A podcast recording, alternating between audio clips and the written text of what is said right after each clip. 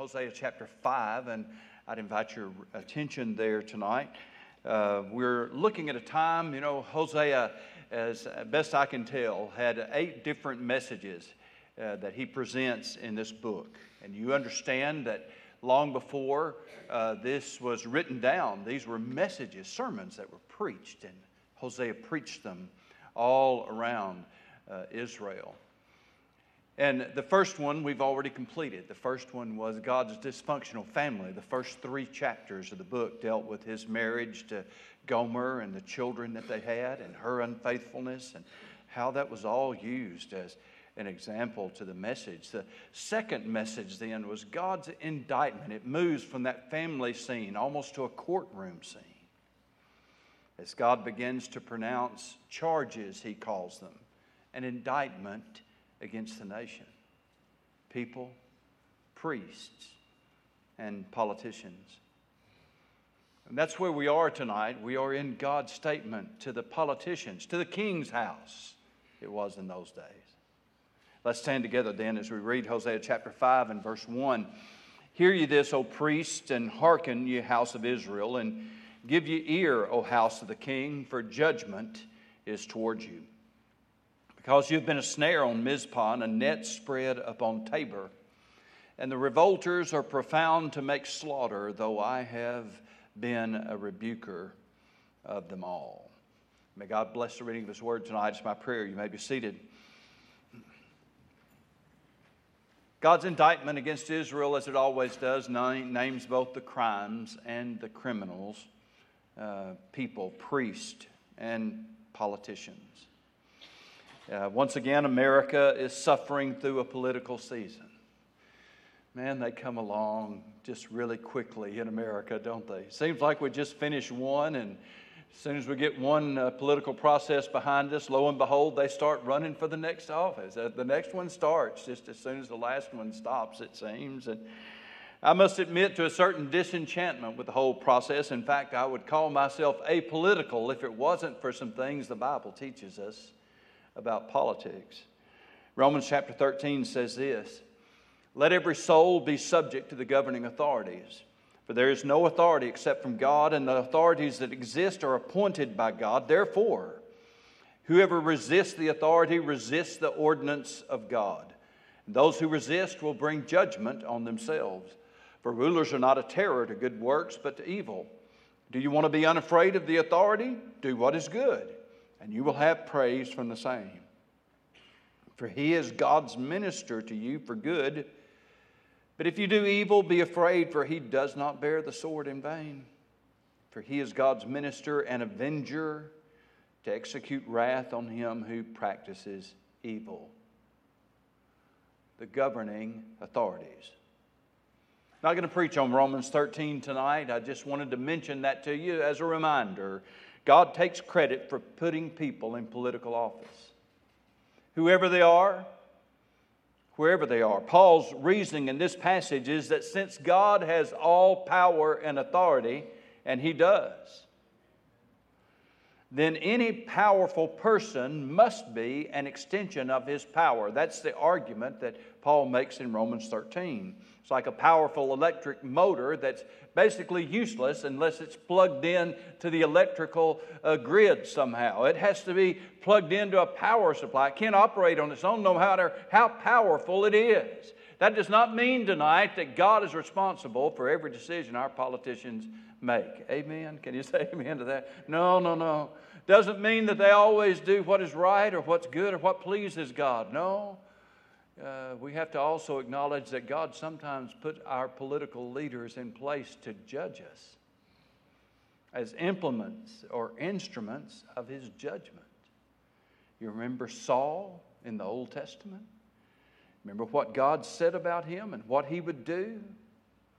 Uh, the people wanted a king for all the wrong reasons. They wanted a king so they could be like everybody else. That was not why they should have wanted a king. God gave them a king just like what they wanted. He did. Sometimes God does that today, I believe.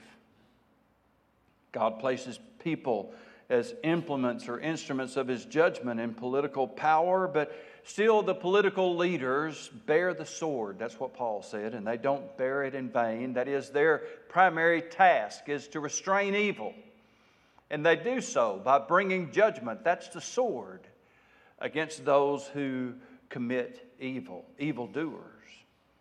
Since they are appointed by God, they're therefore accountable to God. And like all of us, we must all give an account unto God. So one day our political leaders will give an account to God, somehow, some way, for the way they have conducted themselves and the way they've used their power and authority. They will. It's a sad commentary on the depravity of humanity that often the worst kinds of evil are practiced by the very people that God intends to restrain it. And instead of restraining it, then they unleash it. It's no wonder then that God tells us to pray for them. Remember, I told you I can't be apolitical because of some of the things the Bible says. One of them is Romans 13, the other one is 1 Timothy chapter 2 and verse 1.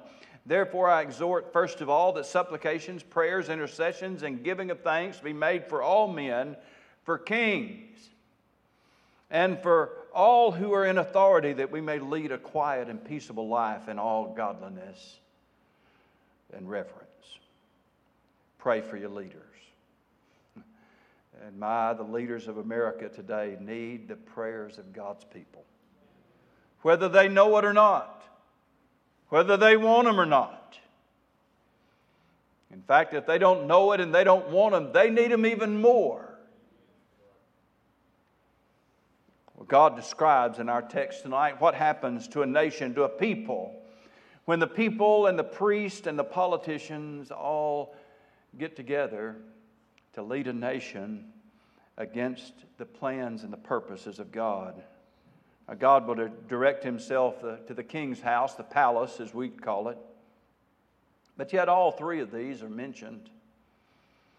You see, politicians, for all their suggestion to the contrary, cannot create policy that determines the direction of a nation. They can't.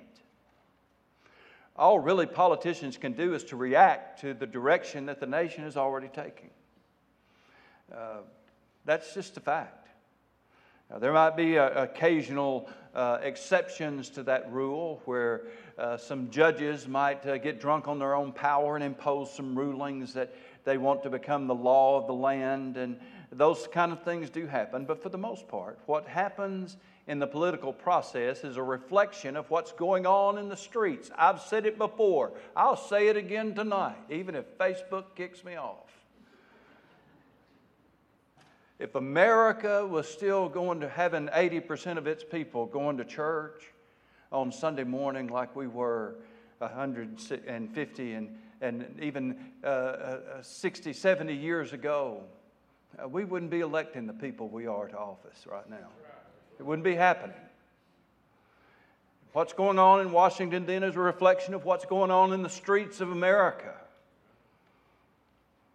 So God sees them all together. And yes, the churches, the preachers, they're not immune either. They're all, they were all in on it in Israel, and unfortunately, too often, they're all in on it in America too when politics and politicians go bad and the people and the priests are all involved in that going bad, God mentions that they become a snare on Mizpah and a net on Tabor. These were two cities, uh, two mountains on different, uh, rather, two mountains on different ends of Israel, strategically located, long used as outposts to warn of impending danger. So, think for a moment tonight about Hosea's words when Mizpah and Tabor become a snare and a net. When instead of sounding the alarm, they become the source of the trap that's being set for the nation. It's hard for us to imagine, perhaps tonight, that a trap has been set for the nation of our own land, our own nation, the United States of America. It's hard to believe that. Uh, but, folk, the enemy has been setting traps for nations for generation after generation after generation, and many, many a nation has fallen into them. So, what was happening when the, the people were headed in a direction? The priests were allowing them to go and going with it, and the politicians then join in making it all legitimate. What happens? Well, the things that should then provide a measure of restraint, the things that should provide protection, the things that should be sounding a warning, instead become the very source of the trap, the greatest threat to the nation. Instead of protecting Israel, they were becoming the source of God's judgment against them. If it sometimes sounds tonight that I get these two things all wound up together, it's because in studying this out and looking at it again this week, uh, I was just re- it was just remarkable to see how similar the situation was in Israel to the situation we have in America today. The similarities are uncanny, eerie almost. And so, if it seems like I, I, can't figure out whether I'm preaching about Israel or America, it's because sometimes I really can't tell the difference. Uh, yes, I'm preaching about Israel, but yes, I'm also preaching about our country today. God help us, I am. So, let's see tonight then God's correction. There are at least six corrective measures God was going to take against Israel because of how the people, the priests, and the politicians were taking the nation away from God. And the first thing God describes is that He would unleash the power of sin.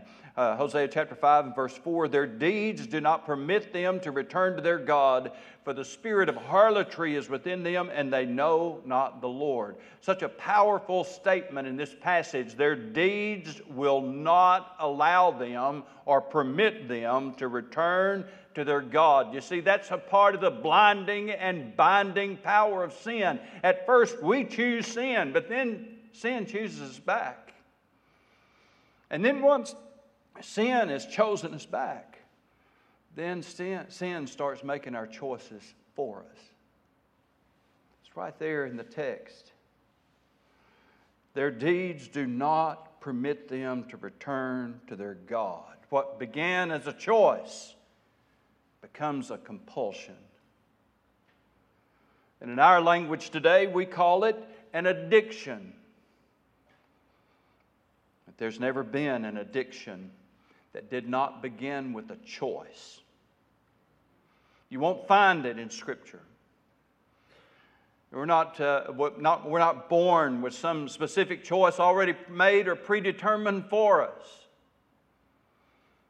So, yes, I could say, yes, someone is addicted, but yes, they first made that choice themselves. For all of our sophistication today, we think somehow we can avoid the daunting power and effects of sin, but we're deceiving ourselves. Sin still does what it's always done.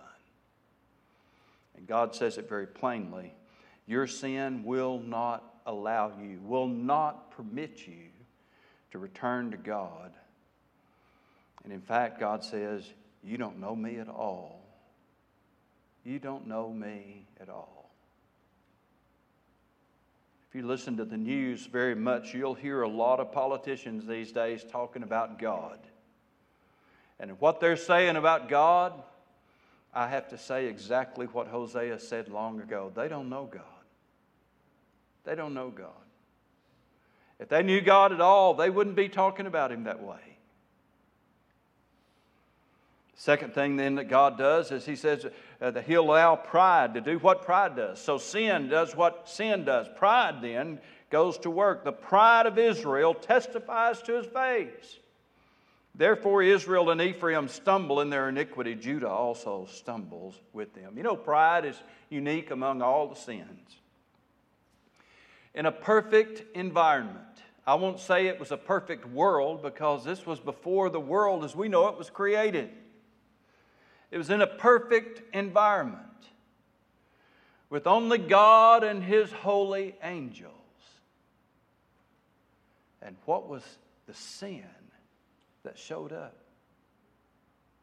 And where did it come from? God didn't create it. In a perfect environment with God and His holy angels, Lucifer, the most beautiful of all the angels, God would say to him, Iniquity has been found in you. What was it? His heart was lifted up. Pride. Pride. No wonder when God gives us a list of seven sins, pride is at the top of the list. The Old Testament tells us a good king Uzziah, serving God, he was marvelously blessed. He began to be king when he was uh, still just a teenager. A young man assumed the throne, and God worked mightily in his life and blessed him. Uh, he wrought, wrought curious inventions, the Bible says, amazing things that he did. And one victory after victory after victory after victory. But then Second Chronicles 26 gives us this statement but when he was strong, when he was in his prime, when he was strong, his heart was lifted up to his destruction. What took King Uzziah down? Pride. Good man, godly man, great leader leading Israel. What took him down? Pride. Now, pride could take down one of God's holy angels in a perfect environment, and pride could take down a man like good King Uzziah, how much more susceptible to you think you and I are to pride? Oh, we've all got it. The more gifted we are, the more God uses us, the more He blesses us, the more likely we are to fall victim to this sneaky, sneaky, insidious sin pride. The pride of Israel testifies to his face. It's no wonder that Satan uses pride so effectively. Pride blinds people to the effect sin is having on their life. And I like that song Brother Mark sang. You know, we can look in the mirror and see the effects of time. But there's no mirror that will show the pride that's in our heart. We can be eat up with it and not even know it. It's the alcoholic who says, Well, I'm, I'm not a drunk. The addict who says, I can quit any time that I want to. The sexual aberrant who said, Well, I was born this way, there's nothing wrong with it. The rebellious teenager who says, It's my life, I can do what I want to with it. On and on and on. I could give you examples tonight of how it's not just sin, but it's prideful sin. Interestingly, God says that not only will Ephraim and Israel stumble then in their sin, because sin will be unleashed and pride comes with it so that their sin has them bound and pride then has them doubly bound. The point that they don't even know who God is anymore, where He is, or how to get back to Him. This is the power of sin. And the saddest part is that others are harmed. Judah, God says, will stumble with them. The sins of Israel were spreading down to the southern kingdom of Judah. Remember, I told you Hosea was pros- uh, prophesying in a prosperous time in, in Israel. It was. Oh, they had money, they had security, they had alliances with foreign governments, they, they had been doing very well. Judah was caught up in it too. That's so often the way it is. The sad reality of it is that it's the most innocent people in our lives that pay the price if we get caught up in sin and in prideful rebellion. So God unleashes their sin then. They, they've chosen their sin, and sin is doing what it's going to do. They don't know who God is anymore. A second consequence of what was happening then was that pride would go to work and do what it does so well. But then something specifically that God says He will do He withholds His presence. With their flocks and herds they shall go and seek the Lord, but they will not find him. He has withdrawn himself from them. You see, their flocks and their herds would refer to the sacrifices that they would take with them to offer unto God. And yet, for all of their herds of sacrifices, God says, they won't find me. You see, with this sinful and prideful people, the powerful worship of God is impossible. God says, I'll withdraw myself from you. But it's an interesting thing about God's people. You know, we do like good worship services. We do. We, we like good music. We like good songs. We like to come to church. We like church. And, and, and, we like it when church feels good, amen. We even like it when church feels bad, but we especially like it when church feels good. We like it. We want powerful worship services. Let me tell you something tonight. There's no way we can have real, true, spirit and in truth kind of powerful worship services with a sinful, prideful people. Can't happen. Can't happen. God says, I will withdraw myself from you. Now, we're resourceful in America. you know what? If things ain't going good, we'll just, no offense uh, to all our musicians here tonight, but if things aren't going good, we'll just turn the music up. Uh, bring in a few laser lights, maybe, and, uh, you know, we'll, hey, we can, we can make things happen. We can make something happen. And I'm not going to tell you it don't feel powerful. But there's no true and powerful worship that comes on a sinful people without repentance. Starts there. God Bible tells us that Jesus Christ is full of grace and truth. You remember that? Grace and truth. If you want the grace, you've got to deal with the truth. The psalmist said it in the Old Testament. You want an Old Testament passage? It's Psalm 88. Mercy and truth have kissed each other. They've met together. Mercy and truth. Jesus brings them both together. You want mercy? Fine, you get truth. You get truth. You accept the truth. You become mercy. So, a sinful, prideful people saying there's nothing wrong, everything's good, we're fine. No, they're not. How do they know it? They feel it in their hearts when they gather together to the praise and worship of God. We can find almost any cause for deficient worship besides our sin. Uh, there's a bunch of usual suspects. Man, things just ain't the same up at church anymore. Do you ever think maybe what's not the same as you or me? American Christianity wants you to see all the joy without repentance. But guess what? Ancient Israel wanted the same thing, and God wouldn't give it to them. I've withdrawn my presence from you. Now, as always tonight, I'm going to give you a little pause and just remind you Everything God says in this passage is not bad news. There's good to come. Hang with me. But the tough stuff, Hosea 5 and 7, they have dealt treacherously with the Lord, for they have begotten pagan children. And now a new moon shall devour them and their heritage. Now, the word translated pagan in this passage literally means strange, and in fact, some translations have it uh, you, have, uh, you have dealt treacherously with the Lord and you have begotten uh, strange children. Uh, but any parent uh, knows that you don't have to be sinful and rebellious to have strange kids. Amen? I mean, we know, we, we know that. Uh, so the, the, meaning of strange, you see, has changed. The idea was that they would be a pagan kid. That, that is, their children will grow up with a foreign God. Listen, their children will grow up with a foreign God and with foreign values.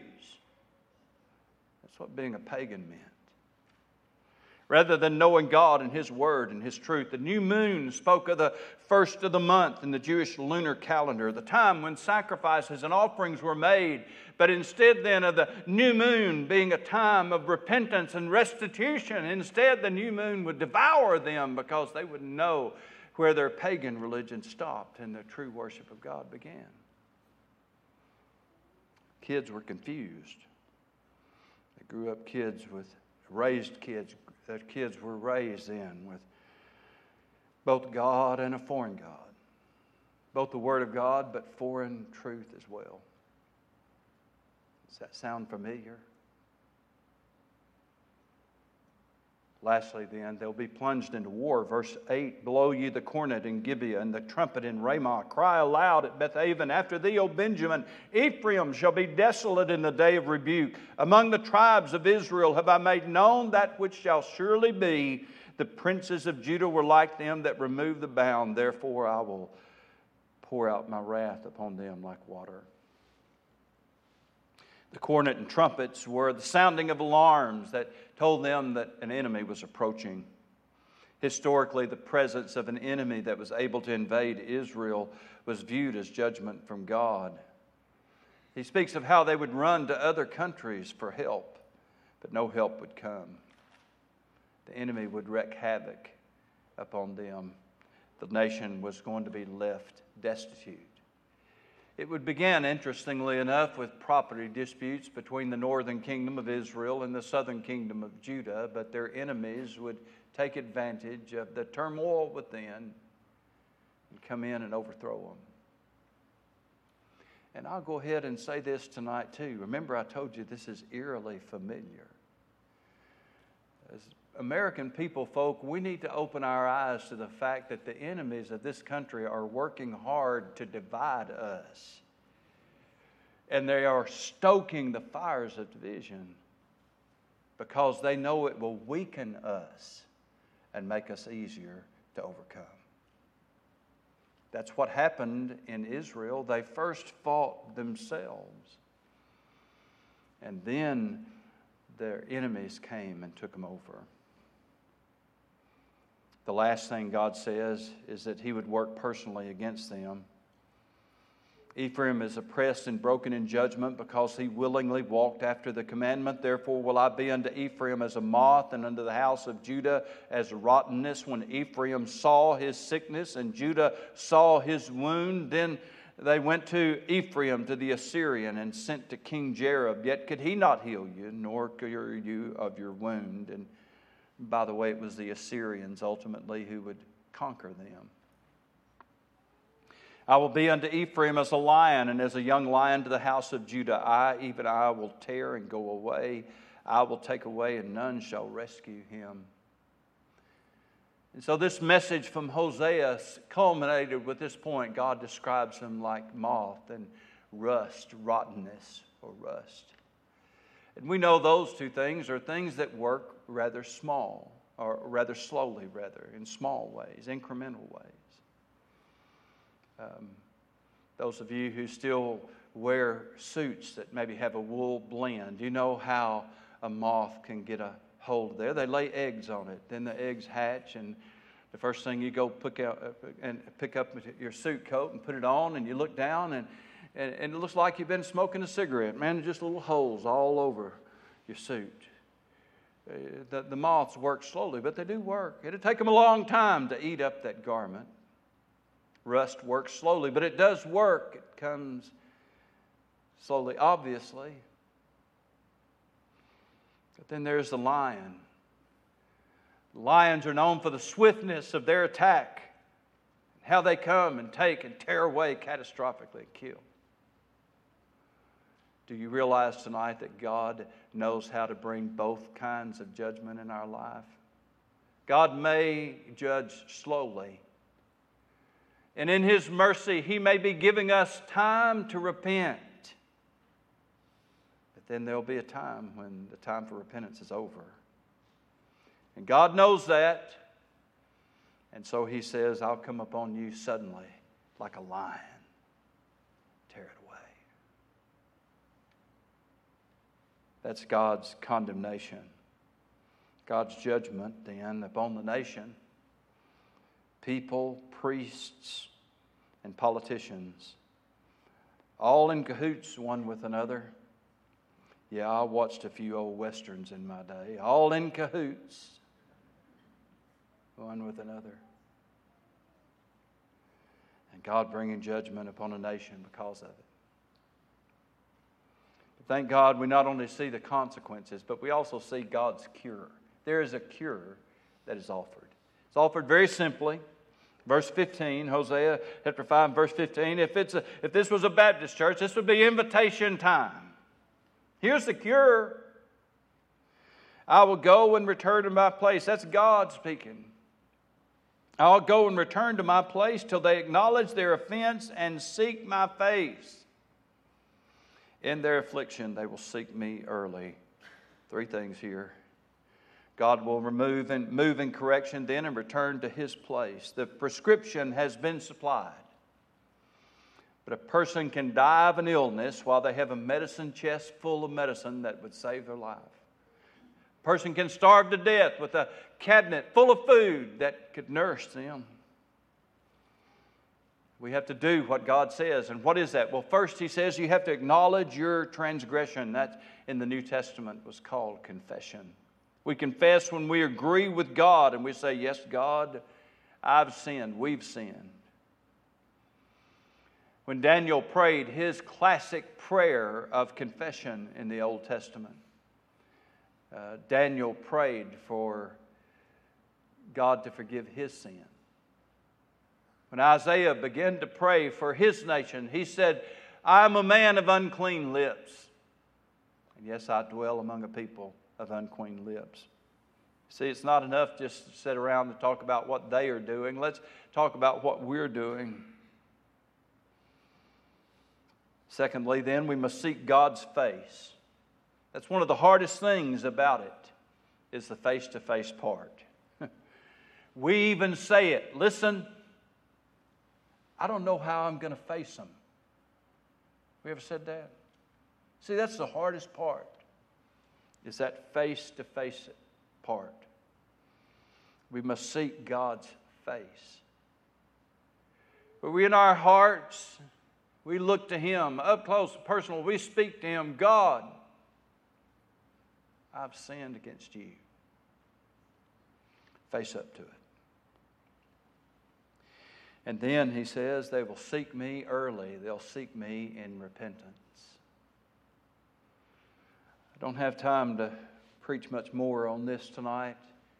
I'm going to read a passage to you from Isaiah chapter 58 because for the Jewish people in the Old Testament, repentance almost always went together with fasting.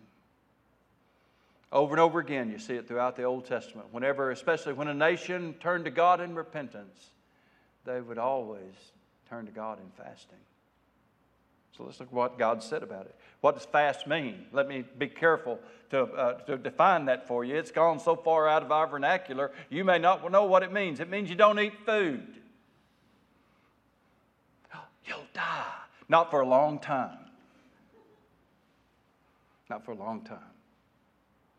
Isaiah 58 4. Indeed, you fast for strife and debate and to strike with the fist of wickedness. You will not fast as you do this day to make your voice heard on high. Is it a fast that I've chosen, a day for a man to afflict his soul? Is it to bow down his head like a bulrush and to spread out sackcloth and ashes? Would you call this a fast and an acceptable day to the Lord? You see, Isaiah was calling out their method of fasting. Jesus did the same thing, by the way. He talked about how they put ashes on their head and sackcloth on their body and spread things out, spread out themselves on the ground and made a big show of everything, calling on God, thinking God was going to hear him. He knew they was just putting on a show. God said, This is what I have chosen. This is the fast that I've chosen. You fast then to loose the bonds of wickedness. You fast to undo heavy burdens. Listen to me tonight. You fast to let the oppressed go free. You fast to break every yoke. Four reasons that God told us to fast. And so, well, Brother Rich, isn't that an Old Testament thing? Remember what Jesus said in the Sermon on the Mount? Remember when he said, when you give, you know, you don't give like the hypocrites do and blow the trumpets and make a big show of it. You know, you, when you give, he said, you don't let your left hand know what your right hand do. Do we give? I hope we do. Do we believe giving is a part of the New Testament? Of course we do. When you pray, Jesus said, don't pray like the hypocrites do, loud and long and standing up and beating their head. No, no, no, no, don't, don't, don't pray like that. Mm-mm. Don't pray like the hypocrites do. They think they'll be heard for their much repetition. No, don't pray like that. When you pray, you pray like this. And he gave them then that marvelous instruction on prayer. When you give, when you pray, when you fast. When you fast. Not if, when. Remember, the Pharisees fussed at Jesus. Well, why don't your disciples fast? And Jesus said, Because the bridegroom is here. This is, this is a time for celebration. It's not a time for fasting now. There'll be a time for fasting. That'll come later, and sure enough, it was. Paul talked about him fasting often with that simple, simple, little short blurb. Then let's understand fasting and repentance often came together. If this isn't a time for God's people to fast and pray in America right now, I don't know when that time's ever going to come. Why do we pray? We pray. God said it. You pray to loose the bonds of wickedness. You pray to deliver those who are in oppression. You fast and pray when you're burdened down with a heavy burden. Yeah. It's time then for repentance. God gives us a cure. We acknowledge our transgression. We seek our face. We turn to Him in repentance. It's right there in the passage. You know, the question is will we actually avail ourselves of God's prescription? Well, it didn't happen in Israel. I hate to bring bad news to you. It didn't happen back then. What did they do? They went right on about their business right until the Assyrians came and wiped them out just like God said He would. It's a terrible time. And that time of judgment may come to our land as well. But what we're looking at in the Old Testament book of prophecy, the prophecy of Hosea, we're looking at a time when there was still a chance for them to repent. And I believe there's still that time in America today for America to repent. But where does such a thing start? Where it's always started if my people who are called by my name will humble themselves and pray and turn from their wicked ways and seek my face, then will I hear from heaven and forgive their sin and heal their land. Yeah. Yeah. Let's stand together, please.